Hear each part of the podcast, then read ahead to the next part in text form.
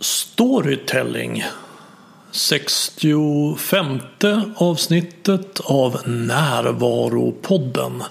En samlande kraft mot tankarnas terrorism.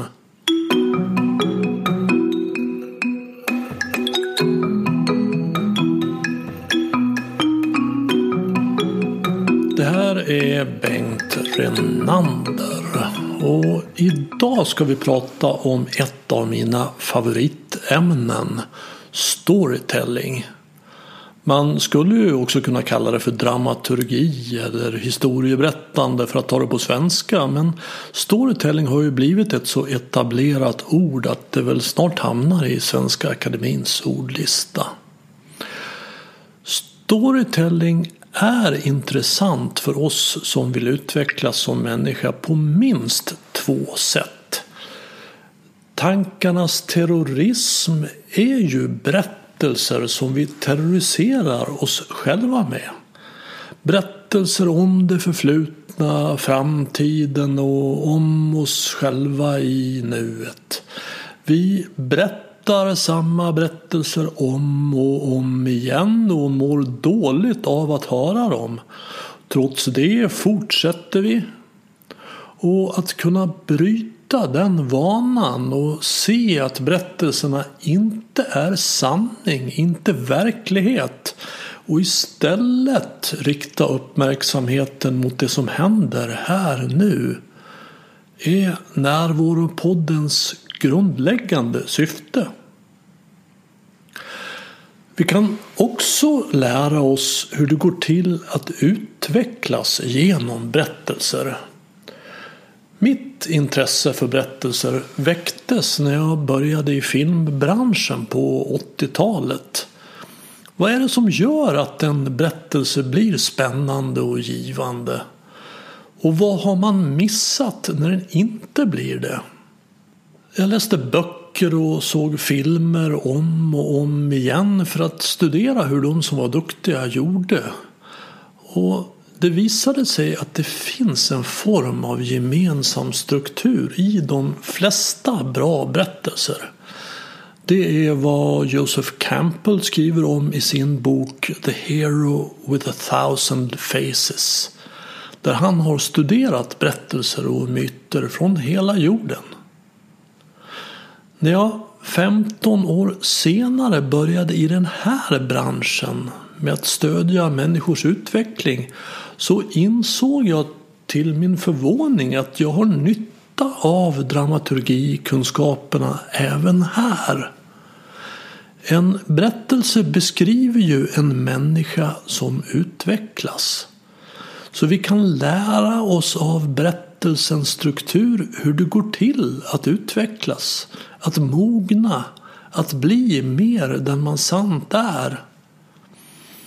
Utveckling är ju ett så positivt laddat ord.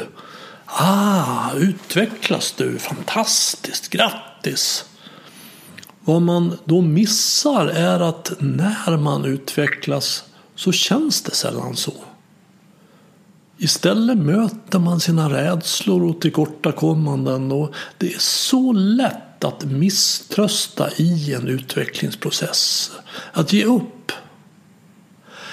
Men om man vet vad man har att vänta sig. Som till exempel att jag får möta känslor av frustration, rädsla och ångest. Så kan man istället säga Aha, nu är jag här i processen. Det känns som att det blivit fel. Men det är i själva verket rätt. Om detta har jag skrivit en bok som heter Himmel, helvete, tur och retur. Den beskriver hur en utvecklingsprocess typiskt kan se ut. Och det fungerar som ett väldigt bra stöd och hjälp när det känns svårt. Looks bad, maybe good. Jag pratar här med Björn Karlström som är manusförfattare och dramaturg. Vi arbetade på samma filmbolag på 80-talet och han har arbetat med att forma och utveckla berättelser sedan dess. Det blir ett livligt samtal som spänner över många områden. Vi sa ju båda att vi känner oss något bedagade eftersom de flesta filmexempel vi kan komma på är från 80-talet. Den enkla förklaringen till det är nog att vi då båda ägnade mycket tid till att se filmer om och om igen för att förstå hur de var uppbyggda. Jag föreställer mig att de filmer vi nämner är så bra att de fortfarande håller så kolla själv om du inte har sett dem. Jag och Björn pratar bland annat om att en berättelse måste innehålla livsvisdom. Om hur man får självkännedom. Om att vi behöver möta vår rädsla för att utvecklas. Om hur det värsta som kan hända kan bli det bästa som kan hända. Om hur vi skapar egna berättelser berättelser om vårt förflutna och framtid och hur det påverkar oss. Om hur man kan skifta fokus från tankevärlden till upplevelsevärlden. Om att vi berättar berättelser om oss själva, för oss själva och som orsakar mycket onödig smärta. Om att kreativa projekt aldrig blir klara för tidigt om prestationsångest, om berättelsens tre akter, om att det alltid finns ett annat sätt att förhålla sig till det som sker och om värdet i att inte veta vem man är.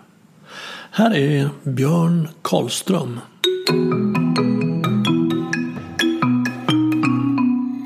De flesta dagar fylls av att skriva manus eh, och och eh, sen i perioder när någonting blir inspelat så tillbringar jag också tid med och efterarbete och klippning och, och hela förberedelsekedjan och casting och allt som ingår där. Jag, jag agerar som en slags showrunner.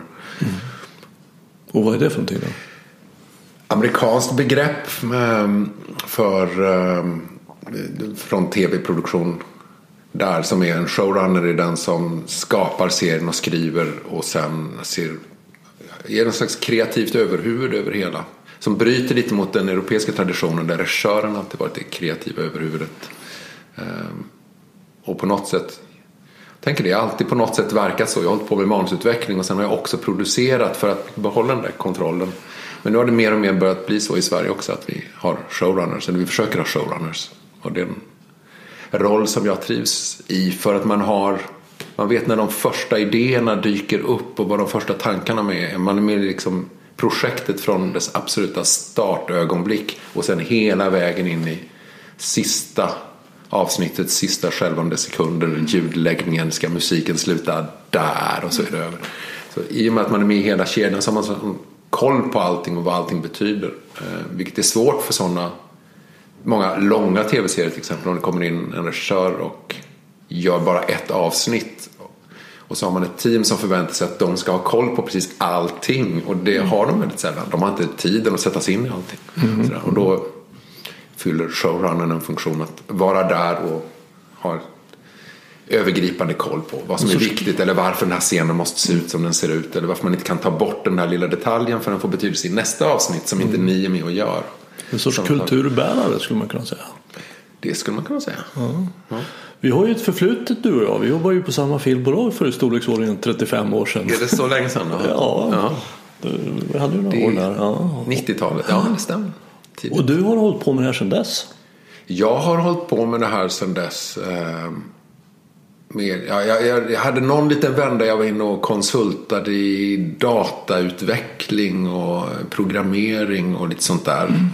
Eh, mycket användarinterface, alltså interaktionen med människor. Mm. För att det, det som knyter samman mitt stora intresse är liksom, vad är människor och varför fungerar vi som vi gör? Mm. Och hur kan man bättre kommunicera med folk så att de uppfattar det som vi vill att de ska uppfatta? Och datavärlden, jag är ju tidig Mac-användare, köpte mm. min första 85 och blev liksom förälskad att den var så de tänkte så mycket på sina användare först och främst. Det var inte ur ett teknikerperspektiv utan utifrån ett mänskligt perspektiv som saker och ting var designade som var designade. Det där tilltalade mig väldigt mycket och det knyter ju an lite grann till film. Ja. Är, det är samma sak där någonstans. Vi ska kommunicera via teknik. Ja. Så du har ägnat dig väldigt mycket åt, åt manusförfattare. Har du gjort någonting som, som folk känner igen tror du? Som du eh, vad är du mest känd för? Mest känd är Jägarna ja. som jag skrev tillsammans med Kjell Sundvall för en herrans massa år sedan. Mm. Sen har den genererat en Jägarna 2 och en tv-serie Jägarna mm. och nu håller vi på att göra en, ytterligare en serie. Mm. Sex avsnitt till för TV4 som kommer någon gång nästa vår. De mer än Jägarna som du... Eh, vad har jag gjort mer? Dokusåpor eller? Dokusåpor? Nej, inget sånt där. Jag, nej. nej. jag är i, den, i drama. Alltså, jag är inne och konsultar. Jag kommer inte ihåg allting. Alltså, jag läser manus åt andra och har åsikter och säger ta bort det där och ändra mm. det där och kasta om ordningen. Och se till att vi förstår varför den här karaktären gör som de gör. Och, ja. dramaturgfunktioner. Eh, som jag har gjort i olika omgångar. Det är, sådär. det är bra att fylla i mellan egna projekt med mm. lite sånt där. Ja. Jag har ju bjudit hit dig för jag vet att du och jag delar ett intresse och det är ju liksom berättelsen och berättelsens funktion och vad man kan använda berättelser till och mm. varför de finns. Jag tänker liksom på berättelsens ursprung, alltså det där varför berättar vi historier för varandra och vad kommer det där ur? Mm, alltså en sak som är viktigt att säga till blivande manusförfattare. Att, mm. jag, jag, får alltid den där bilden av lägerelden. Vi sitter i någon grotta klädda i djurhudar och så är det någon som höjer sin röst och säger jag måste berätta en sak för er. Någonting som hände. Och det är någonting underförstått i det där att det finns livsvisdom i en berättelse. Mm. Eh, och jag tror att man måste uppfylla det någonstans. Jag tror när man tittar på någonting som känns sådär tomt och meningslöst. Att man, man hittar inte varför berättas detta? Mm. Vad är det för vad är det för visdom som döljer sig i den erfarenheten? För jag tror att det är därför vi, alltså det, det är därför vi människor överhuvudtaget bryr oss om någonting är för att vi tror att det där kommer hjälpa mig att leva lättare i ja. framtiden. Och berättelsen fyller samma funktion. vi berättar saker för varandra och vi blir nyfikna när jag har hört talas om att och plötsligt så befinner sig den här människan i ett inlåst rum och de kan inte komma ut. Och så är det, ja, det är engagerande för att jag tänker att någon gång en dag kommer jag också vara inlåst i ett rum och vet inte hur jag ska komma ut. Och nu kan jag lära mig hur man gör det. Mm. Och, och, både i kanske bokstavlig bemärkelse men också i bildlig bemärkelse. Ja. Att jag känner mig inlåst på något sätt. Nej, men för jag, jag, ja. jag, jag tror också som du att att berättelsens allra mest grundläggande funktion är att lära oss hur det går till att leva ett bra liv som människa. Ja. Hur går det till att vara mig och leva ett bra liv? Det är det som är den allra, allra mest ursprungliga funktionen. Så att det, när man har hört en bra berättelse så, så har det skett två saker. Mm. Dels har jag fått veta något mer om hur, hur jag kan vara mer sant än jag är. Och jag har blivit underhållen under tiden. Ja, och jag tror att det hänger ihop. Du blir inte underhållen om du inte lär dig hur man är mer sann. Så det är det som... Det är det där. Jag, jag, tänker på det, man kan se mycket filmer som... Alltså det kommer... Jag brukar gilla Die Hard, en gammal hedlig film. Sådär. Eh, om man ser den så... När, efter, efter den kom, det kom massa kopior på... Det var... Man bytte ut skyskrapan mot en båt. Man bytte ut, alltså det var alla möjliga platser och så handlade det om att ja, men nu, här är en person som är en alldaglig varelse. Det var, det var kockar och det var alla möjliga som var bra med knivarna. Och så löste de problemet mot de ondskefulla terroristerna. Men ingen av de filmerna gick särskilt bra i jämförelse med originalet. Och jag tror att originalet handlade om förlorad manlighet mm. någonstans. Det var en, mm. en huvudperson som hade tappat sin roll som man. Han betydde ingenting längre. Och han kommer in i en värld som bara handlar om ytliga värderingar. Det är en glasskyskrapa där alla går omkring i snygga kostymer och bara pratar om att tjäna pengar. Och skurkarna handlar också bara om att tjäna pengar. Och vår huvudperson har andra värden som mm. han tycker betyder någonting. Um, vilket är intressant. Jag tänker på när den filmen kom så det var verkligen vi gick ifrån att ha varit en oerhört idealistisk period med 70-talet innan när folk var engagerade i politik och liknande och sen så gick vi in i den där yuppie-eran med när plötsligt allting blev bara pengar och yta på något sätt under en period. Ehm, Och då kom den här filmen. Och jag tror att den sprang ur sin tid någonstans. Så det, det fanns en sorts djup eller sorts allvar. Jag tänker mig, både du vi ju delar också intresse för mat, mat och matlagning. Ja. Jag tänker man kan använda det lite som metafor. För att mat kan både vara väldigt näringsrik och den kan också vara god. Alltså Mm. Ja. en sinnlig upplevelse. Så att vi kan ha en näring, en, en, den allra bästa av måltider är både väldigt näringsrik och väldigt sinnligt god. Ja. Sen kan vi ha som, sånt som är väldigt sinnligt men inte så näringsrikt och vi kan ha sånt som är näringsrikt men inte så, så sinnligt. Och vi kan ha så, sånt som varken är näringsrikt eller sinnligt och det är ju då den sämsta maten och också de sämsta berättelserna. Ja, nej, det, jag, jag faktiskt använt metaforen själv. Det är så här, man, man har scener som känns som tomma kalorier. Det, här, Exakt. det händer en jäkla massa, men vad betyder det egentligen? Exakt. Vad är innebörden av det? Liksom? Ja, vad Varför ska de här karaktärerna gå igenom det de går igenom?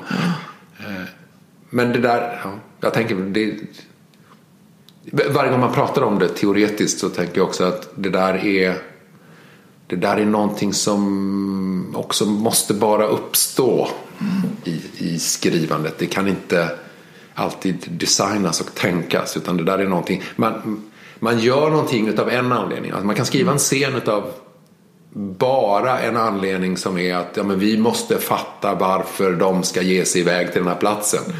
Och sen efteråt när man kommer tillbaka till den så upptäcker man att men den har någonting.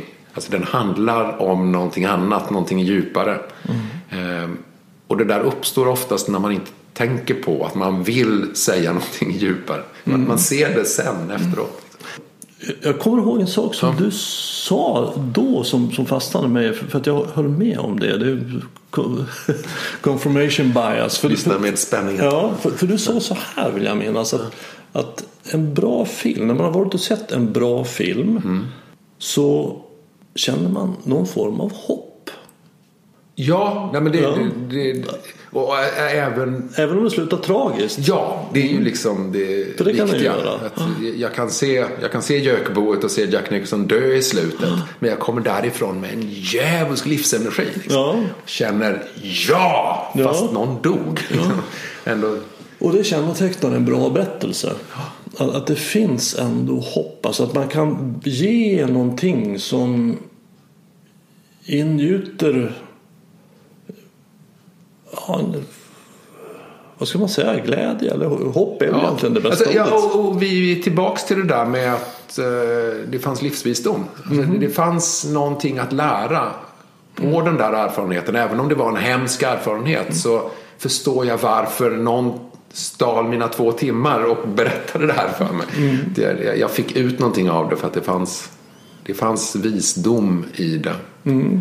Och, den, och vad visdom är är svårt att definiera. Ja, men jag, jag har någon, jag tänker mig så här att, att jag gör en uppdelning här, en sorts inre karta med egot och självet som jag jobbar med väldigt Det kommer jag ihåg att du har pratat Ja. om någon gång. Ja. Som är, jag tycker är oerhört användbar. Och, och ska man sammanfatta egot i ett ord så är det tankevärlden. Alltså allting jag tänker om mig själv och om världen. Och handlar ju mycket om framtid och förflutet. Om det som inte är och det som borde vara. Och sen har jag en del som är den jag är när jag är närvarande. Och man kan väl ha intelligens i egot. Men visdom det kommer utifrån min närvaro. Alltså när jag är i kontakt. Det är inte så mycket framtänkt rent intellektuellt. För vi kan ju tänka fram saker som blir fullständigt galna. Ja. Alltså vapensystem Ja, och krig och hämnder. Och... Men visdomen är kopplad till nuet, till självet. Så att när jag är helt och hållet mig själv, alltså helt och hållet närvarande. Så är jag också i kontakt med min visdom. Alltså från en djupare plats. Och därifrån kan jag säga att jag gör, alltså jag, egot, gör som jag själv vill. Och det är egentligen det ultimata. Det, det ska sammanfatta min coach. Syftet med min coach är egentligen allt jag håller på med. Är att jag ska kunna säga att jag gör som jag själv vill. Så jag kommer från en klokare plats i mig. Jag håller inte på att stoppa i mig en massa ostbågar eller eh, rödvinsdunkar eller vad det nu är för någonting som jag håller på med. Eller att jag inte vågar bjuda upp eller säga någonting. Mm. Utan jag kommer från den här klokare platsen. Och vad är det som gör att man inte... Varför beter sig inte människor så? Rädsla. Det är rädslan. Min gamle vän rädslan. ja, precis. Det är rädslan som drar oss ifrån självet. Och det här för oss över igen på, på berättar, hur, mm. hur en berättelse ser ut. Mm. Alltså ett sätt att beskriva det är att man tar en person mm. som har ganska dålig självkännedom. Mm. Alltså, han vet inte riktigt vem han egentligen är vilket innebär att han lever mycket i sin tankevärld. Mm. Sen låter vi den här personen möta sina rädslor och sin smärta. Och i den här smärtan, rädslan, så tvättas det fram vem han egentligen är. Så att i historiens slut så är han mer sant sig själv. Vad säger du om den? Ja, det är, det är absolut. Mm. det, det, är ju den klassiska berättelsen. Det, det är, ja, men du, du, har en karaktär med någon form av brist.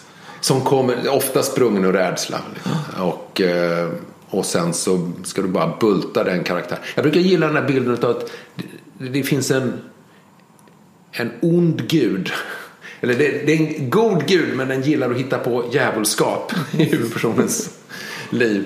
Eh, som tittar ner från sin himmel och ser här lever någon sitt liv på ett sätt som är ohållbart. Och så kastar Gud ner någonting framför den här karaktären mm. med tanken att okej, okay, nu ska jag se. Om du råkar ut för det här, vad gör du då? Mm. Men eftersom människan är kreativ och väldigt duktig på att bevara sin bild av hur de ska vara och vem de är. Så hittar ju karaktären ett sätt att fortsätta vara sig själv. Mm. Eh, jag börjar tänka på din terminologi här. Men mm. fortsätta vara likadan i alla fall. Mm. Eh, och kommer över hindret så att Gud måste kasta ner ytterligare ett hinder. Mm. Eh, för att till slut komma fram till, man brukar komma fram till den där punkten i en berättelse som är det är alltid någon som dör. Mm antingen så är det någon som dör faktiskt eller så är det någon som dör själsligt eller på något sätt. Eh, nära slutet av andra akt. Exakt. Och det är ju eh, det är ju liksom det gamla jaget mm -hmm. som dör. Mm. Kan ibland vara symboliserad av en annan karaktär som de i början kände stor samhörighet. Mm. Och sen så dör den som står för de värdena och vår huvudperson ur den smärtan går vidare och blir sitt sanna jag. Mm. Med den man sant är. Ja. Och den där punkten brukar man ju kalla för dödens grotta. Det är, nu är vi inne i, um, vad heter de här gamla? Joseph Campbell. Joseph Campbell, precis. Ja, ja, för dödens grotta. Ja, så att, länge sedan jag läste men ja. ja att, att man, den gamla självbilden dör. Alltså mitt gamla sätt att vara på fungerar inte längre. Nej. Alltså den kan dö antingen av inre omständigheter, att jag själv ja. väljer det för att jag, det går inte längre. Ja. Det kan också komma yttre omständigheter. Ja. Alltså det är det som sker ja, i, i Sagan om ringen så, så dör då Gandalf mm. grå i dödens grotta. Alltså i, i, som ju också är en grotta, det är ju dvärgarnas grotta. Han faller ner i elden. Och sen så är han borta mm. i moratoriet Mm. Alltså, ett tillstånd av att det gamla är borta och det nya har ännu inte kommit. Mm. Och sen kommer han tillbaks då som Gandalf vit, den han sant är. Det är nästan för mycket.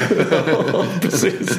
Det är nästan övertydligt. Ja. Men det är också påfallande ofta hur detta sker faktiskt i en grotta. Ja. I filmer också. Ja, jag, jag håller faktiskt på nu med en sekvens som jag i och för sig kanske inte kan prata helt öppet om. Men där, men där vi, just där, vi, vi är i det momentet i berättelsen och vi insåg plötsligt att vänta nu, vi har vår huvudperson som ger sig in i en grotta. Det är verkligen en grotta. Mm -hmm. ehm, och eh, möter sin demon. Mm. En karaktär som har kommit tillbaka från det förflutna för att plåga honom och nu ska att göra upp och säga, vi måste ta vara på den här situationen för den är så fylld av mytologiska ingredienser så att vi får liksom inte slarva bort andra akten?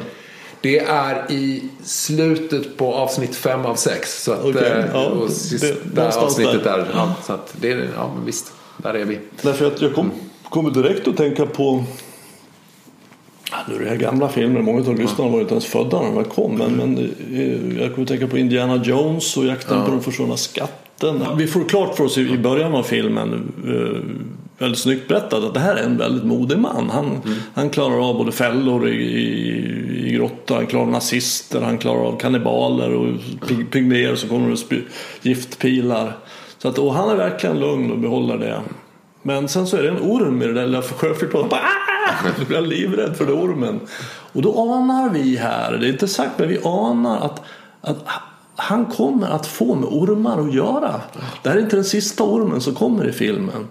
För att, för att vi vet någonstans att vi behöver möta det vi är rädda för för att kunna utvecklas. Mm. Och mycket riktigt i slutet på andra akten så går han på en gata, trillar ner i ett hål i marken, kommer ner i en grotta och vad finns det där? Ormar och inte en utan tusentals ormar. Och sen tänker jag också på Cast Away med Tom Hanks. Ja. Som ju då eh, hamnar på en öde ö. Mm. Och ligger i en grotta i slutet av andra akten. Han har ju ont i en tand så ska han slå ut tanden med en skridsko. Okay. Och där så gör han det och, och där ligger han och ser ut som han har dött. Sen är det eh, Fade to Black och mm. sen så står det, det är fem år senare, bild på en fisk. Spjut genomborrar fisken, kameran tiltar upp och där står Tom Hanks, ser ut som Robinson Crusoe. Och har anpassat sig till den nya miljön. Mm. Alltså den gamla som gjorde motstånd är mm. död. Och nu har han anpassat sig till den nya miljön. Också död i grotta. Ja. Och det här är, det här är någonting, jag, jag gör den här övningen när jag undervisar. Att, mm. att, man får skriva ner sin livshistoria så får man se vad, vad, är det, vad har du haft för dramatiska punkter i ditt liv så du har ändrat din livsriktning. Det är väldigt vanligt att man säger det att, att när det där hände så var det det värsta jag varit med om. Jag skulle inte ens önska min fiende det. Mm. Men nu i efterhand så ser jag att det var bra. För att jag har blivit mer sant mig själv. Ja. Det, det, ja. Nej, det, det, det, jag, jag har ju då barn eh, som man vill sprida livsvisdom till emellanåt. Och eh, då kommer det där. Alltså, så fort de är med om någonting som är skitjobbigt så är det ju den här tanken på att ja, men alla de här jobbiga sakerna efteråt det är ju det som du kommer, dels, du kommer ju skratta åt det. Det kommer inte alls kännas lika dramatiskt som det var. Och du kommer att inse att det är ju de där erfarenheterna som har gjort dig till den du är. Det är den som har stärkt dig och det är den som har lärt dig. Och det är nyttigt med de där smärtsamma ögonblicken någonstans. Det är någon podcast som jag har lyssnat på där det finns en standardfråga som är vilken är den värsta händelsen som du har varit med om som du inte skulle vilja vara utan? Mm. Som jag tycker är en sån otroligt bra fråga. Och där, jag kommer ihåg Ricky Gervais var med i något avsnitt och fick frågan och eh, svarade att växa upp fattig. Mm. Eh, och sen kommer då följdfrågan. Om det, för det är det bästa som har hänt honom. Han tycker, mm. Det har gjort honom till en ödmjuk människa. Eh, han har liksom inga krav på tillvaron. Han är glad och lycklig över att han har hamnat i de omständigheterna som han har gjort. Och, men det, låter honom, det stiger honom inte åt huvudet på något som helst sätt. Han tycker det hade han inte gått igenom det så hade inte han klarat av att bli framgångsrik. Alltså det hade mm. gjort någonting dåligt med honom. Men nu tycker han att han klarade det rätt bra. Eh, och då kommer frågan. Skulle du vilja att dina barn växte upp på samma sätt som du? Mm. Och svaret är nej. Mm. För att det är även om man vet att det där är bra för en så vill man inte att ens barn ska råka ut för det. För, det, Nej, för, för man minns smärtan. Det är endast bra sett i retrospektiv. Ja. Alltså man tittar bakåt på det. Men sett, när man tittar framåt på det så är det ju inte bra. Men det här är ju då någonting. Knyter an till vad du sa förut att vi är ju Egentligen så finns det ju inte bakåt och framåt. Vi finns ju bara nu. Mm. Så vi, men vi tittar ständigt på fantasier om hur det kommer att bli i framtiden. Och då de historier vi har skapat om hur det var då. Som säkert inte är sanna heller. Nej, det, det, är ju vår egen berättelse. Men, men, att, att vi ser i efterhand att den där smärtan som var då mm. har, har blivit väldigt användbar för mig. Och jag kommer att tänka på en, en lärare i, i Chen Gong som heter Master Li som jag fått citerad för mig. Jag har inte träffat honom själv. Men mm jag har hört att han, han är en klok man och viss och många kommer till honom för att få råd. Mm. Och han, sitter, han, är, han, är, han är kines men han, han förstår engelska men han är ganska dålig på att prata engelska mm. själv. Men han sätter sig ner och så lyssnar han. Så har de berättat sin historia och vad de vill ha råd om och då säger han så här Looks bad. Maybe good. och det där tycker jag är liksom andlig rådgivning i fyra ord. Mm. Alltså, mer än så behöver man inte säga. Det ser dåligt ut, men det kanske är bra. Så hur kan vi använda det här? Och egentligen kan man ju säga då att, att, att en berättelse tar en person mm.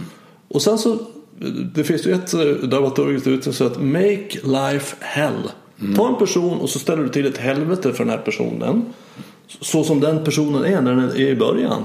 Men i slutet, när du tittar tillbaks på det så kommer du tycka att allt det där var bra. För att den har lärt sig någonting om sig själv. Mm. Jag tänker på, jag tänker om man jämför det med livet så är det ju skillnaden mellan en berättelse eller en, en filmberättelse och livet är ju att när man gör en filmberättelse så väljer man ju ut punkter medvetet som ska just generera det här. Eh, I verkliga livet så är man med om en helvetes massa saker. Sen tittar man tillbaks och så väljer man ut. Då gör man samma jobb som manusförfattare. Mm. Nu väljer jag ut vilka händelser som var viktiga.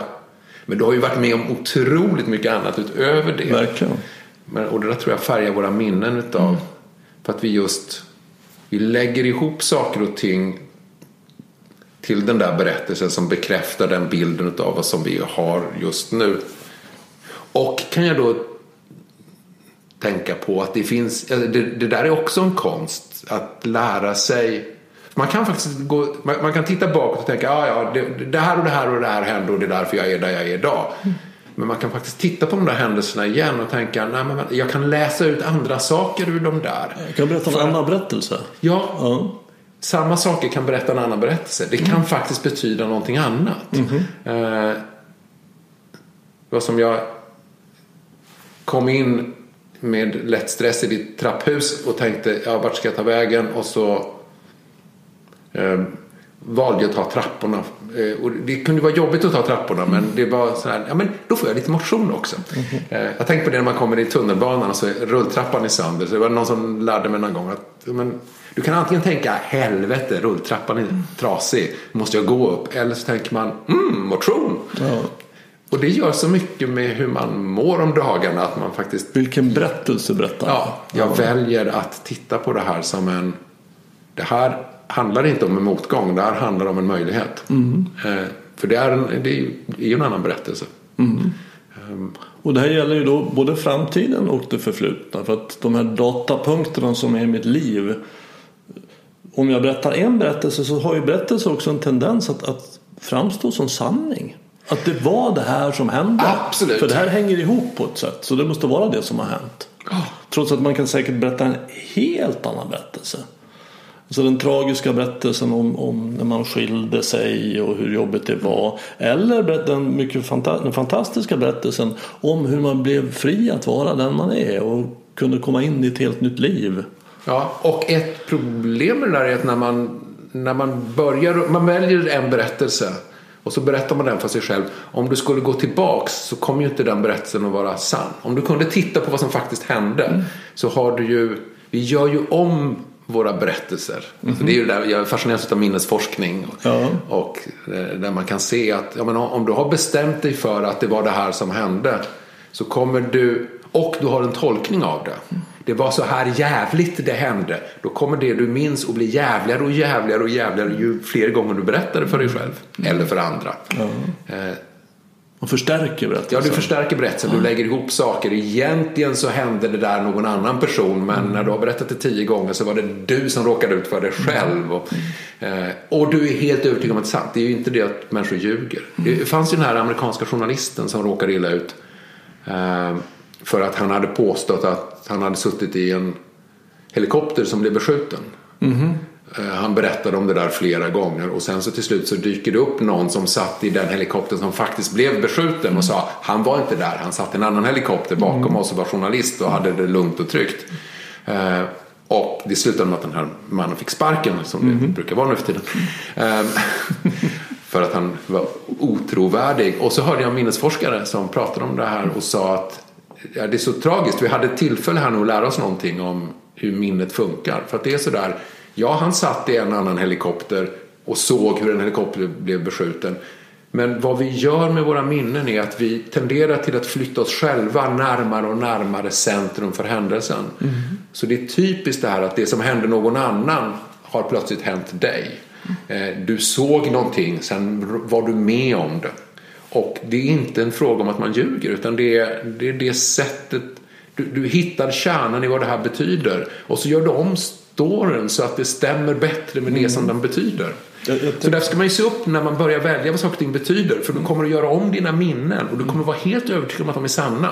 Mm. Så det är det här du har råkat ut för. Du ändrar ditt liv, vad det faktiskt har varit till någonting som stämmer med din story. Och har du valt en tragisk historia för dig själv så kommer du ha ett jävligare liv. Mm. Vilket är ju hemskt. Ja. Så man får vara väldigt försiktig eller vaksam med vad det är för historier man skapar om sig själv i det förflutna. Ja. Och jag, jag tänker på Fritiof Nilsson Piraten. Han, mm. han sa en så bra sak. Han var ju en väldigt bra historieberättare. Mm. Och han sa att, att en, en god historieberättare hyser förakt för sanningen men stor respekt för det sannolika. Mm. Så alltså om det har hänt eller inte, om det är sant eller inte spelar ingen roll. Nej. Men att det är sannolikt mm. är otroligt viktigt. För hade han sagt att jag flög själv 10 meter ovanför helikoptern. Mm. Nej, det är inte sannolikt. Det, det, det, kan vi inte köpa. Och det är också en väldigt stor utmaning för en manusförfattare. Mm. Är det här trovärdigt? Om det är sant eller inte spelar ju ingen som helst roll. Nej, särskilt inte när man hittar på berättelser. Nej. Eh, men Utan även är det trovärdigt man... i den här kontexten? Ja. Som kan vara att det finns rymdvarelser ja. till exempel. Och, det är också, eh, tänker jag, alltså det där, vad, vad är, när vi säger är det sant? Mm. Så är det, du, du, väljer ju, jag tycker att om man gör någonting som bygger på verkliga händelser så måste ju det, det måste vara sant i för, det behöver inte vara precis som det var men du får liksom inte förvanska tycker jag. Eh, du, du, får inte göra om det så att det får en helt annan innebörd, en helt annan betydelse. Mm. Men du, du, kan liksom vara sann mot vad det berättade. Mm. Så att har du en, eh, jag såg något exempel för ett tag sedan. Eh, ja, men det är sådär, någon säger upp sig. De gör det genom att ringa in och säga till, eller så här, tio personer sa upp sig från ett företag för de blev upprörda.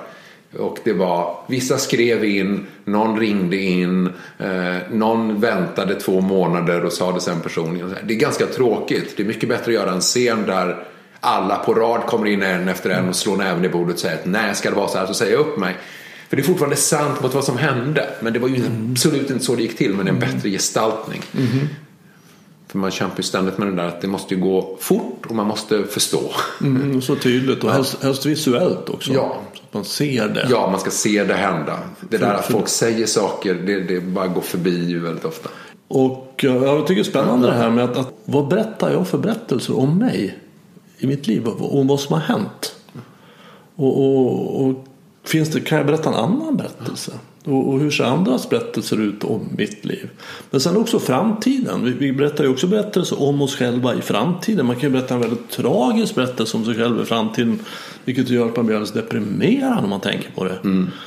Eller så kan man berätta en väldigt ja, ska jag säga, glädjefull och positiv så känner man sig förmodligen gladare. Hur, hur tänker du kring det? Rent personligen så ja. jag är sådär, folk blir nästan irriterade på mig. Jag är ju så otroligt positiv. Jag ser ju inga problem. Jag tänker, nej men det löser sig. Det blir bra. Ja. Pandemier, det fixar sig. Ta det lugnt. Ja. Global uppvärmning, det löser sig tänker jag. Jag är en sån där som skulle gå under på Estonia. Mm. Lite oväsen och sådär, det är ingen fara. Men jag, jag skulle egentligen kalla det för att vara realist. För att, att vad vet vi om framtiden? Om, alltså, om man vill hålla sig till sanningen ja. och det som händer på riktigt så finns det egentligen bara en sak vi kan säga om framtiden som är sant och det är att jag vet inte. Nej. Men sen kan man ju då ha en positiv inställning också och lägga till att men det ska bli spännande att se. Ja. Så jag Nej, vet inte och, hur det kommer att gå men det ska bli spännande att se. Och om man tittar bakåt som är, så har jag alltid resonerat. Liksom. Jag ser bakåt på vad är det jag har varit med om i mitt liv. Så är det det är väldigt svårt att komma på de där hemska sakerna. Alltså någonting som är lika hemskt som det jag föreställer mig ska hända imorgon. Mm. Det, det, jag kan inte komma på något sånt. Och då liksom det eh, pappa dog och det, alltså det har hänt massa tragiska saker i livet. Men liksom, när jag tittar tillbaks på det så är ju inte det eh, så farligt var det faktiskt inte. Nej. Psykologisk forskning stöder ju det att, att varken det positiva eller negativa blir så dramatiskt som vi föreställer oss. Det blir inte så, det blir inte så underbart eller Nej. så negativt som vi föreställer oss när det här händer. Nej, verkligen. Utan vi har en sorts grundnivå dit vi ganska fort kommer tillbaks. Mm. Jag kommer ihåg en gång för, vad kan det vara, 10-15 år sedan. Vi åt lunch. Mm. Och jag hade eh, gått igenom ett, eh, jag hade suttit i något manusmöte strax innan. Och eh, jag är en tävlingsinriktad person. Eh, och jag jobbar ihop med en kille som heter Stefan. Och vi hade suttit ihop med en tredje manusförfattare och försökt lösa ett problem. Och jag satt och tänkte, ja men vänta nu, jag vet hur vi ska lösa det här. Jag är... Och precis då säger Stefan samma sak. Mm. Och jag blir sådär, det var ju min idé! jag har, jag har ju och, och alla är bara i rummet och säger, men det är ju briljant, det är ju superbra. Jag tänker, allt det där berömmet skulle ju jag fått. och det där och det där påverkar mig en liksom lång stund efteråt. Och sen träffas vi och äter lunch. Mm. Och du säger till mig, när du hamnar i det där läget. Gör så här, gå igenom alla sinnen. Mm. Känn hur känns tyget mot kroppen? Mm. Hur doftar det här inne? Vad hör du? Fokusera på någonting och titta på det. Och det där har jag använt mig av efteråt. För det bara försvinner. Ja. Den där känslan av frustration och irritation och eh, att jag vill kompensera och, och, visa mig duktig och allt det där. Det bara, det är som bortblåst. Jag har använt flitigt. Tack för den. Ja. den var väldigt nyttig. Välbekomme. För vad som händer då när du gör det är att du, mm. du skiftar fokus från tankevärlden, mm. alltså från det som inte har hänt, nämligen att du har fått säga den där idén, till upplevelsevärlden, mm. alltså hur, till sinnena. Och då kommer du till nuet och när, när vi kommer till nuet så upptäcker vi nästan, nästan alltid att det är ett bra ögonblick. Mm. Ja. Och går vi in i tankevärlden så kan vi hitta och börja berätta, för det är en typ av berättelse också. Att han tog min idé som han sa innan och fick allt det här berömmet som jag egentligen borde få. Det är också en berättelse. Och den berättelsen orsakar väldigt mycket smärta för dig. Och det är, ja. det är väldigt intressant att vi gör så. Gud vad vi berättar berättelser för oss själva som inte orsakar någonting annat än smärta. Ja. har en enorm tendens att göra det. Jag tror att det är en överlevnadsfunktion. Att vi, vi försöker hitta nya strategier för att överleva bättre. Att det är därför vi gör det. Ja, jag, jag tänker också att ibland jag kommer ihåg att jag hade något seminarium för massa år sedan där författarna till Vänner, amerikanska serien, var här två stycken av dem var, man, man kände sig direkt, det här är två stycken som konkurrerar om vem som är roligast. Mm. Och de höll på liksom att slänga one-liners hela tiden. Och, och fantastiskt, jag har inte skrattat så mycket i hela mitt liv som när man hängde med dem. Uh, men man kände den här konkurrensen och så fort någon fick in något riktigt bra så blev frustrationen andra. Och jag tror att den här frustrationen födde så mycket kreativitet någonstans. Jag tänker, det finns ju den där erfarenheten som vi mm, har pratat om några gånger som är deadlines. Mm. Alltså den där ångesten över att imorgon måste det här vara klart och jag tycker att det är värdelöst. Om jag visar det här för världen så ser alla vilken värdelös författare jag är som inte kan bättre än så här. Och ur den där paniken så skapar man fantastiska saker. Man har oftast gjort några av sina bästa grejer i det där ögonblicket utav nu dör jag om jag får visa upp det här. Jag måste komma upp med en annan lösning.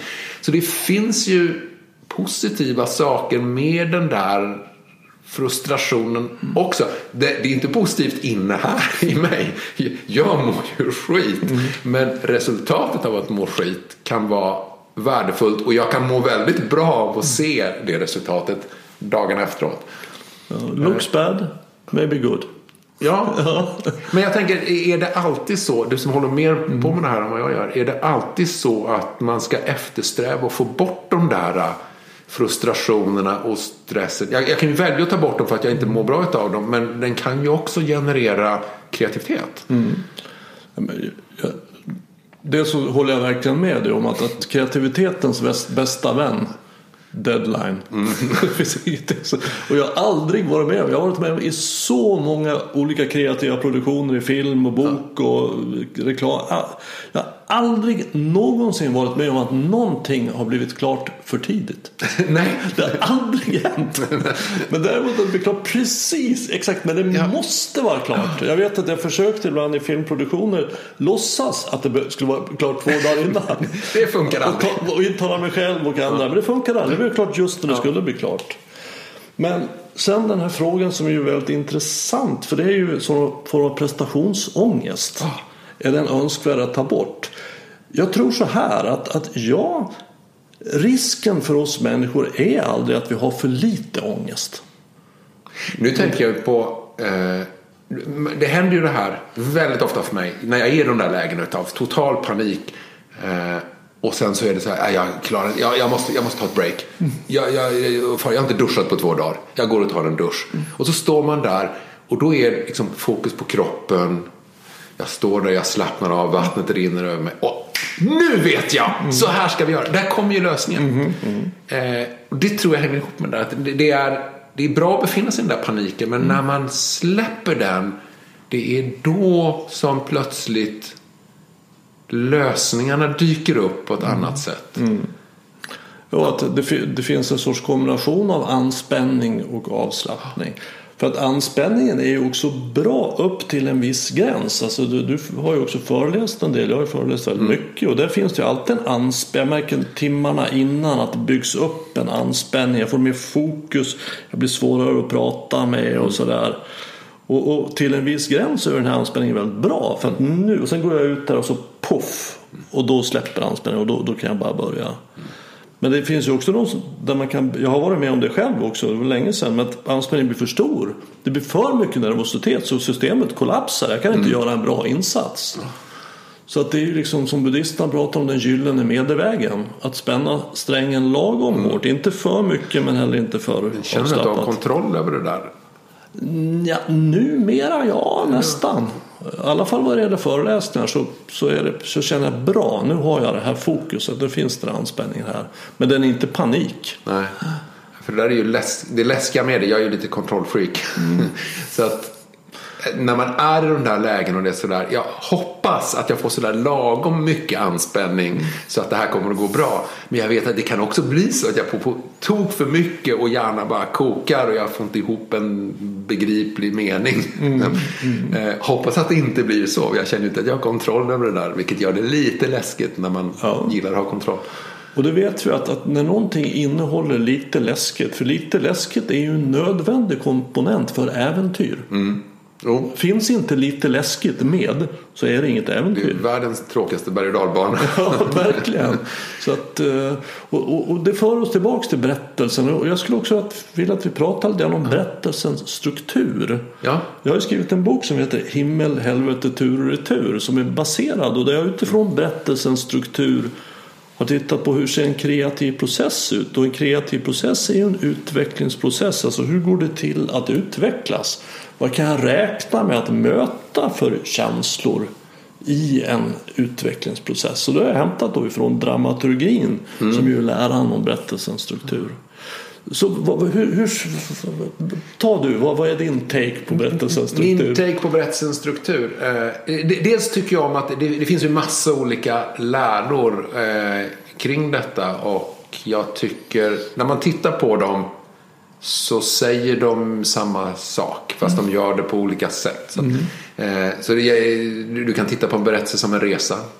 Mm. Eh, du kan titta Hur på, ser man på den då? Eh, nej men om du tittar på det sådär, ja men du börjar någonstans hemma mm. och så ska du ge dig iväg mm. ut på någonting och det är från början, du har vissa idéer om vad det här är och det är inte så dramatiskt. Mm. Men sen händer det någonting på den där resan som är oväntat och du hamnar på en annan plats. Eh, och du måste lära dig att förstå den här platsen och de här omständigheterna. Eh, för att annars kommer du inte att överleva här. Mm. Eh, och sen så till slut så när du har lärt dig det där och gått igenom det så kommer du till slut tillbaks hem igen och packar upp väskorna. Och du kommer att se saker i de där väskorna som varför har jag det här? För att du har förändrats, det har hänt någonting med det. Så man, på så sätt kan man se det. Man kan se en berättelse som en cirkel. Mm. Ehm, som är lite Joseph Campbell. eh, Men du börjar här uppe i, eh, över, eh, i den normala världen någonstans. Och sen så, det är också då en resa som alla kan lägga märke till. Ehm, Men sen så börjar du färdas ut med den här cirkeln och när du har kommit ungefär en fjärdedel på den då går du ner i underjorden någonstans. Eh, Och att gå ner i underjorden betyder att nu, nu går vi in i vårt inre. Nu går vi, möter vi demonerna, nu är vi inne i själen. Så att allting innan det som befinner sig i den normala världen det handlar om sådana här fysiska eh, problem som att ta sig över saker och att hinna i tid och göra sådana saker. När du ger dig ner i den här underjorden, nu handlar det om demonerna, nu börjar det handla om Rädslorna och så. rädslorna, nu börjar det handla om bilden av dig själv som börjar ifrågasättas och sådär. Eh, och sen så till slut så tar du upp ur underjorden igen eh, på andra sidan och sen så är du tillbaks i den verkliga världen och nu måste du använda dig utav det du har lärt dig i underjorden för att lösa de här problemen som fanns innan, eller innan du gav ner under jorden. Eh, och eftersom du är förändrad så kommer du nu att klara dem för det är vad den goda berättelsen säger till oss. Sen om Just livet är sånt vet jag inte. Men berättelsen är sån. Eh, och så är du tillbaka där du började. Eh, men du kan också titta på... Fast då som en klokare version Ja. av mig själv. Som en klokare version av Ja, dig själv. vilket som är mer ja. sant än jag är. Ja. För att problemet var ju ofta att jag inte var riktigt det. Jag hade svårt att säga nej eller jag, var, jag hade tappat bort min manlighet eller vad det nu var för någonting. Alltså det handlar om att du har blivit vuxen. Att du har blivit någon ny. Du har blivit en värdig medlem av samhället. Någonstans. Jag har mognat. Du har mognat precis. Och du kan titta på en berättelse som en linje. I, I början så har vi Ordinary World. Ordinary World är liksom så som livet alltid har sett ut. Som du upplever att det alltid har sett ut. Eh, och eh, man presenterar sin huvudperson. Eh, man kan gärna sätta lite tematik. Man sätter gärna genre. Vad är det här för en typ av historia? Vad kan vi ha för förväntningar? Kommer det vara mycket roligt här? Kommer det vara mycket action? Kommer det att vara mord och blod? Kommer det vara kärlek? Vad- kommer den här berättelsen att röra sig för svär? Eh, sen så beger sig huvudpersonen iväg på någon form av resa. Det händer någonting som gör att de har en anledning att resa sig upp och gå iväg i någon riktning. De får ett uppdrag eller de möter en person eller de bestämmer sig för att åka och hälsa på släkten eller någonting sånt där. Eh, och sen så kommer det cirka 17 minuter in i en normal långfilm. Eh, Inciting Incident eh, heter den i vissa böcker. Och, eh, men men det är, här händer någonting helt oväntat. Någonting som huvudpersonen aldrig hade räknat med skulle ske. Och som ställer en stor fråga till huvudpersonen som är Hur ska du hantera det här? Och det är då 17 minuter in i en 90 minuters film. Ja, eller i en två timmars film. En två till 120 minuters film, ungefär okej, sådär. Ehm, De råkar ut för ett problem. Okej. Eh, Som du inte var förberedd som på. de inte får, Thelma Louise tycker jag är en sån här härlig film att ta som exempel. Eh, det är sådär, Ordinary World, vi möter Thelma som är huvudpersonen. Även om hon heter Thelma Louise, den handlar om Thelma. Eh, och hon, eh, hennes Ordinary World består av att det är en underbar karaktärsprestation. När vi möter henne så ska hon berätta för sin man att, de ska, att hon och hennes väninna ska åka iväg till en stuga över helgen. Och hon vågar inte berätta. Så hon funderar på hur hon ska göra. Vilket säger någonting om hennes förhållande till sin man. Och eh, säger någonting, för det här är en historia som handlar om frihet. Och eh, min tolkning, andra kan ha andra tolkningar, men jag upplever verkligen en historia som handlar om frihet. Och det vi möter är en karaktär som är den minst fria personen som vi kan tänka oss.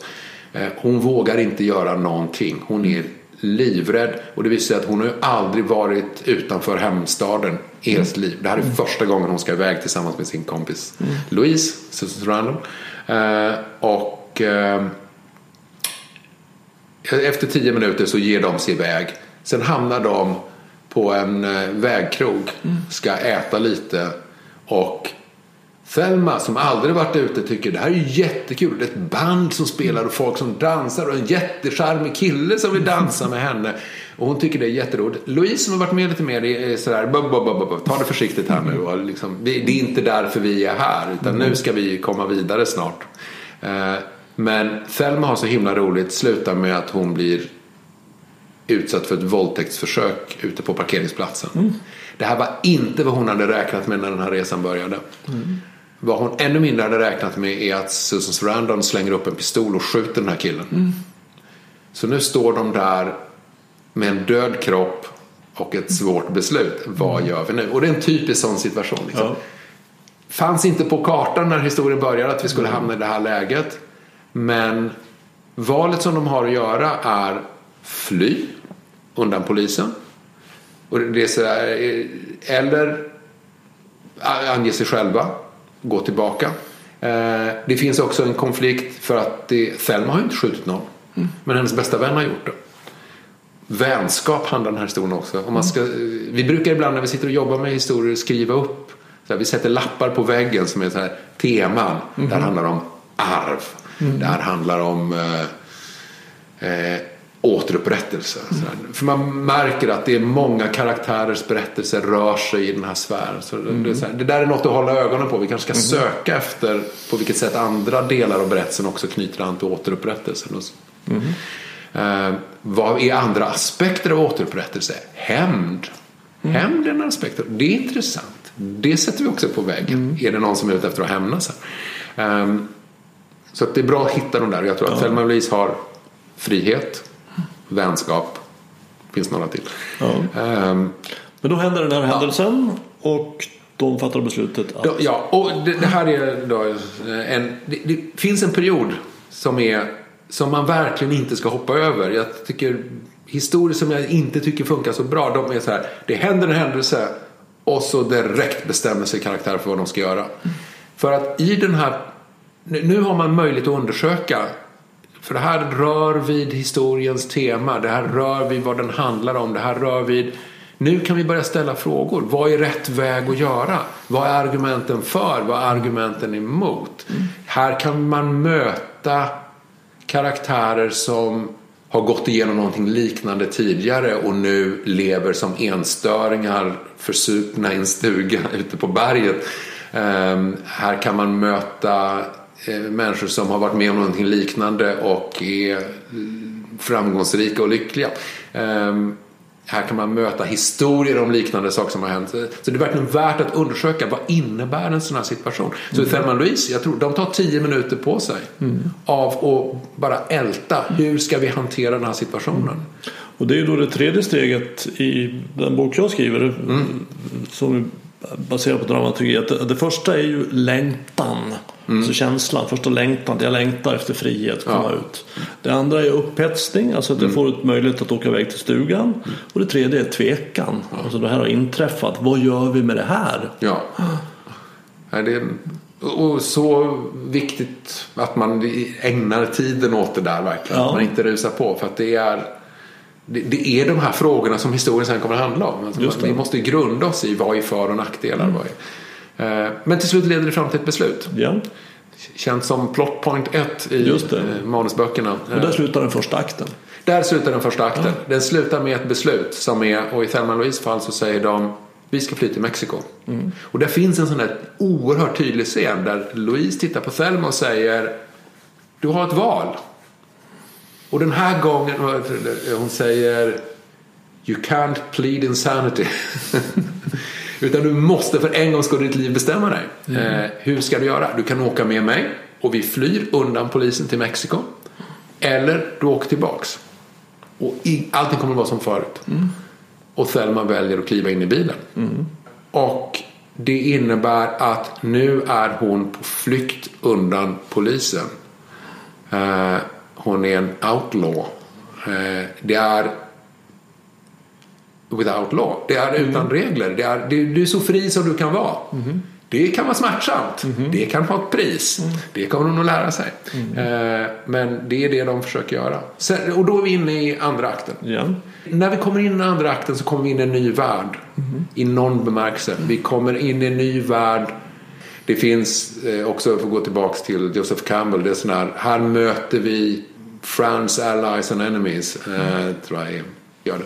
Ofta är det ju så att, att man går in i den här nya världen med, med en känsla av entusiasm. Alltså att man lär sig någonting nytt. Ofta, Ja. ofta är det ett collage med musik i de eller något sämre filmer. Ja. Där man tränar på att göra karate eller laga mat eller vad det nu är för någonting. Eh, ja, och det är oftast tonen utav att det är ganska kul. Alltså det, mm. Finns det humor så finns det väldigt ofta här. Mm. Liksom. Mm. Entusiasm. Eh, ja, ja. Det, det, är, det är ganska lättsamt. Det är, sådär, det är inte så allvarligt. Mm. Åh, en ny spännande värld. Det här, här ska nog bli kul. Just det. Det, här ska, så att, det är ju roligt. Jag tror att Thelma jublar och tycker det är kul och de, när de drar iväg. Och, Men det varar äh, inte så länge? Det varar inte så jättelänge. Eh, utan moln dyker upp vid horisonten. Eh, och eh, vi, frustration är det nästa känsla som jag har där. Eh, frustration, ja. Eh, alltså det, det vill säga att vi börjar upptäcka att det är inte bara kul. Eh, men det, det, det, kommer en fas också med, alltså i början så är vi ovana vid den här nya världen. Vi vet inte hur man gör saker och ting, hur man ska bete sig. Sen börjar vi att lära oss den här nya världen. Mm. Vi vet hur man hur man beter sig, hur man hälsar på folk, hur man säger hej då, om man ska lämna dricks eller inte. Alltså, mm. där, till slut så börjar världen bli bekant mm. och man börjar se dess fördelar. Mm. För vad, vad, allt det här går ut på någonstans är att vi ska komma in i den nya världen, vi ska förstå dess regler, vi ska förstå dess fördelar och huvudpersonen ska till slut anamma den här nya världen till 100 procent. Mm ska säga, det här är mitt nya jag. Jag mm. tycker det här är så bra. Mm. och det brukar landa i en scen. Och apropå de filmer vi nu har nämnt så i Thelma Louise så kommer vi till slut fram till en scen då eh, jag tror att det är i, och det är exakt i mitten av filmen. Jag tror i den att Thelma går in och rånar en butik. De har, de har försökt att lösa eh, de måste ha pengar för att kunna ta sig till Mexiko. Mm. Selma som tycker den nya världen av att bara vara hejdlös och vild är fantastiskt kul springer på Brad Pitt i en av sina första roller. Ehm, och tycker att det är jätteroligt. Ehm, och kommer tillbaks efter en fantastisk natt med Brad Pitt och berättar för mm. Susan Sarandon att Wow, äntligen förstår jag vad alla snackar om. Det här var ju otroligt. Och eh, de tycker att det här var jätteroligt. Och var är han nu? Ja, han är kvar i rummet tillsammans med alla pengarna. Springer dit och upptäcker Brad Pitt var ju inte så kul. Mm. Han snodde pengarna och de är i total kris. Och då löser Thelma det genom att hon tar tag i Louise sätter henne i bilen, säger ta dig samman. Louise är helt förtvivlad för det här kommer aldrig att sluta lyckligt. Nu är de så stekta som någonsin kommer att vara. Eh, och så åker de en liten bit, stannar vid en bensinmack. Thelma går in, rånar mackägaren, mm. tar pengarna och de åker därifrån. Eh, och nu är hon förändrad. Mm -hmm. Och hon är också förändrad på ett sätt som innebär nu har hon begått ett brott. Mm -hmm. Nu finns det ingen återvändo. Mm. Det här är point of no return. Mm. Man kan prata om den senare i en berättelse också. Men äh, det här är, jag lärde mig någonstans att det är en gammal flyg, flygterm. Ja, det är så när du har flugit så länge så att du har gjort av med hälften av bränslet. Det vill säga, om du börjar få problem så är det bättre att sikta mot slutmålet än att åka mm. tillbaka där du började. Nu har vi någonstans i vår berättelse sagt att den här karaktären är nu förändrad och har blivit någonting och de kan inte gå tillbaks. Han ja, vi, vi, är på väg mot dödens grotta här. Vi är på väg mot dödens grotta. Mm. Eh, den gamla självbilden dör. Ja, vi ska... Ja, och att det gäller... Det är en sak att du säger att ja, men det här nya. Mm. Nu har jag åkt till Italien. Himla kul att vara italienare. Men är du, på, är du beredd att släppa din gamla identitet? Just det. Eh, för det är smärtsamt. Verkligen. Eh, vilket alla som har försökt förändras någonsin eller gått igenom en förändring någonsin mm. vet. Eh, särskilt när det är din identitet. Ja. Alltså det är vad du är. Det är en sån... Och, och särskilt också som att den nya identiteten kommer inte direkt på. Utan jag kommer få ha till, tillbringa tid där jag inte längre vet vem jag är. För den gamla identiteten är borta men den nya har ännu inte kommit. Nej. Och, och, det är ju då det här moratoriet, den här ja. otroligt smärtsamma tid. För egot hatar att inte veta vem jag är. Ja. För själva egots definition är att jag är, det som kommer efter jag är, är egot. Och nu har det tagits ifrån mig. Ja. Och du ska bli någon annan. Ja. Och du vet inte ens om du vill det längre. Nej, nej, nej. Det eh, finns en scen i slutet på andra akten på den då Thelma står och nästan läser ur en dramaturgibok. Hon, hon säger Det har hänt något i mig. Jag har förändrats. Det är som att Something's crossed over and I can't go back. Mm. Ja, return. det är så otroligt tydligt. Så att nu är hon ofrånkomligt förändrad. Kan aldrig någonsin gå tillbaks. Men, men det, det är som du säger, alltså det, är ju, det är ju självbilden som dör. Ja. Det, det är ju, nu är det verkligen att säga farväl till det gamla jaget. Och det är smärtsamt och det gör ont. Och det är väldigt ofta då karaktärer ligger ner och gråter och säger Nej, jag är inte värdig, jag kan inte, nu ska jag ge upp, eh, det är ingen idé. Det är sådär. Självtvivlet är på sin absoluta max i det där läget. Och vad händer sen? Sen antingen händer någonting eh, som gör att de måste agera. Eh, tycker jag är det vanligtvis det bästa. Eller så har de lipat färdigt och reser sig igen och bestämmer sig för att ja, men jag måste ju ändå liksom ta mig hem eller någonting så, att, så att de fortsätter resan. Och där går vi in i tredje akten och nu är det den sista prövningen. För nu har du gått igenom din karaktärsförändring, du är en ny och nu ska vi se om du är värdig. Nu ska du prövas. Nu är du ditt nya jag. Ofta så är det också någon tidsgräns satt.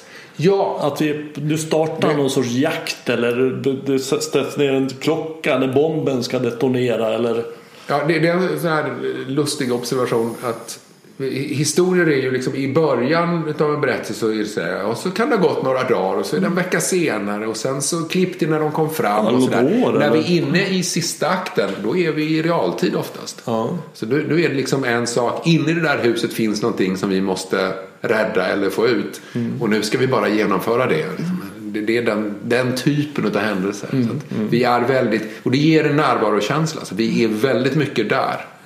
Mm. För någonting som vi inte har rört vid alls är, är ju det där, det gäller ju att få publiken att känna att jag är den här karaktären. Just det. Så det är ju mycket av liksom de dramaturgiska tricken som vi håller på med. Varför vi etablerar karaktärer som vi gör i början av historier. Att de ska råka ut för hemskheter. Eller, det är ju för att vi ska sympatisera med dem så att vi ska börja känna Ja men så där skulle jag också bete mig i den där situationen. Det där är till slut jag när jag tittar på den. Så att när det gör ont i karaktären gör det ont i mig.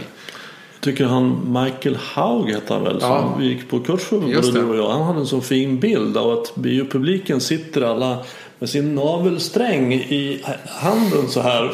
Det sitter då 500 personer med sin navelsträng och de undrar vem ska jag fästa den här vid? Ja, Så kommer då en karaktär som verkar då vara sympatisk och vilja någonting och poff, där skickar jag upp en navelsträng. Så jag är connectad med den där personen. Det är honom eller henne jag bryr mig om. Ja, det, jag, han har också en sån här lista som jag tittar på av och till med. Här är saker och ting som, om man bara tittar på de mest framgångsrika filmerna i världen. Så tenderar de att göra vissa saker under de första tio minuterna. Och det är, jag kommer inte ihåg hela listan, men det är så här. De är snälla mot hundar eller barn. De råkar ut för en stor oförrätt. De sätter sig upp mot en auktoritet, en chef eller en förälder. Eh, De är väldigt duktiga på någonting. De är omtyckta utav andra. Så här, överraskningsfester och liknande saker tenderar att uppfinnas i början. Oj, vad många som gillar den här personen. Det måste vara någon som jag också gillar. Eh, det, det finns ett antal sådana där saker som, är, eh, gör som man älskbara. väldigt ofta ser i början på filmer. Som får oss att, för vi människor är på det sättet ganska enkla. Att, Mm. Oj, det här är någon som råkar illa ut. Ja, men då sympatiserar vi med den personen. Sen kan de göra de mest vedervärdiga saker. Ja, här, hade vi introducerat Thelma när hon rånar butiker så är det här, vänta nu här. Det är väl inte så bra att göra det. Nej, nej. Men när vi har lärt känna henne först och förstår hennes omständigheter och vet vad hon har gått igenom. Mm. Nu jublar jag när rånar butiker. Jag tycker det är toppen. Så. Ja, det blir historieberättande är ju då ett väldigt bra jag ska kalla det bevis för hur lätt manipulerande vi är. Alltså Oh, så ja. lätt att få, jag vill få dig att tycka om den här, jag vill få dig att reagera så här, göra så här, känna så där då. Och så arrangerar det och sen så blir det så om jag gör det på ett bra sätt. Ja, jag kommer ihåg en gammal reklamfilm som är eh, som, den, börjar, den visar en, en lycklig familj och så är det en man som kliver ut med en kartong med skräp och så ställer han ut en lampa, en bordslampa ute eh, utanför huset och så man ser den där lampan som står där för lite vemodig musik. Det börjar regna på den där inne i huset så tänder de lamporna och familjen är så glad och lycklig. Och man sympatiserar som den här stackars lampan som är där ute och sen så är det kommer in en text. Det är bara en lampa. Köp en ny Ikea. Ja. ja, det känns inte som vi gjorde klart tredje Nej, akten vi är riktigt. inte riktigt genom tredje Nej. akten.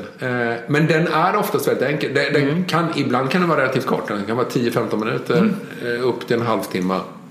Det, är, det, det, det, det brukar vara liksom den här sista striden där huvudpersonen ska visa sig vara värdig att vara sitt nya jag och klara av uppgiften. Liksom. Sen kan det då sluta lyckligt eh, eller olyckligt. Men Ja. Och om det slutar olyckligt så är det ju så himla viktigt då att vi känner att det var meningsfullt. Ja, För att precis. hoppa att, dit. att hans ambitioner ändå lever kvar på något sätt. På något sätt, Via ja. ett barn som inte har blivit fött. eller vi det måste, kan ja, men det är som gökboet. Att, ja, vi kan se hur McMurphy dör i slutet på den. Mm. Men sen får vi se hur indianen ställer sig upp, krossar fönstret Mm. och springer ut. Och man mår så himla bra. Och det är ju för att han representerar det som McMurphy stod för. Just De det. värdena han slogs för har segrat på något sätt. Precis. Och då kan han dö. Ja. Mm. Hur, an, an, hur använder du dina kunskaper i dramaturgi i ditt eget liv? Ehm, För att manipulera barn. Oerhört användbart. Eh, och Du, du gör berättelser. jag, jag gör berätt... Nej, men det är mer... eh, nej, det, är mer det, det är kul att leka. Jag tänkte på när vi pratade förut här på... Jag, jag, jag har någon slags psykologisk glitch som jag har användning av. Men det är så fort någon kommer in och glad entusiastisk över något så tänker jag på vilket sätt är det här dåligt? Om någon kommer in och klagar på något tänker jag på vilket sätt är det här bra? Alltså, och allting, de mest extrema saker liksom, som är... Man öppnar munnen och blir hatad för hur kan du säga så i det här läget när alla borde bara sympatisera. Men jag, det är något i mitt huvud som gör att jag måste tänka på Ja men det här kan betyda andra saker. Det här kan vara någonting annat. Det här har andra sidor. Eh, Så att vilket är väldigt användbart i historia. Att hamnar man i, kan man ta en karaktär till ett läge som man verkligen känner att det här är ju sämsta som någonsin kunde hända. Så är det användbart att kunna tänka på vilket sätt är det det bästa som kunde hända. Alltså, hur kan jag vända den här situationen Precis. till någonting oväntat. För det är väldigt mycket det man gör. Och då, jag höll på att leka med barnen någon gång när, vi var, när de var små. Och eh, vi, hade, vi byggde någonting i lego, en slags servering av något slag. Och så plötsligt så kommer det en drake. Jag tror det var den lilla Bolibompa-draken. Dyker upp där och det blir enorm rädsla. Engagerad femåring här. Eh, som är, vad ska vi göra, vad ska vi göra? Och så plötsligt har vi, ja men det här är ett vapen. Vad bra, ja men då dödar vi draken. Och, va, va, va, va, nu dödade vi draken, åh vad bra det gick bra. Och så såg jag att ja, men där borta står ju den andra Bolibompa-draken som är lite större. Så jag tar den och säger, och nu kommer drakens mamma. Men vad har hänt med mitt barn? En plot point. Och det, det där, jag, jag kan inte låta bli att man, man måste ju, det, det är ju, ja det är bra att vi dödar draken men det finns, draken har nog en mamma också. Ja. Och någonstans så kan man bli ledsen över det. Och att ja, om, om de fick med sig någonting mer än bara att bli traumatiserade och växa upp med mig så ho- hoppas jag att det har satt sig något. Det, att det, men det är värt att titta på saker och se, kan jag se det här ur ett annat perspektiv? Det behöver inte bara betyda det jag först tror. Nej, men, och, och det är ju verkligen otroligt värdefull kunskap att se att världen är komplex. Alltså att problematisera. Det innebär ju inte att man ställer till problem. Men att se att det är aldrig så enkelt som man först tror. Okej, Yes. vi behöver avrunda här. Jaha, men det är så intressant. Det Ja, det är verkligen Ja, men- intressant. Tack för att du kom hit. Tack själv, det var jättespännande.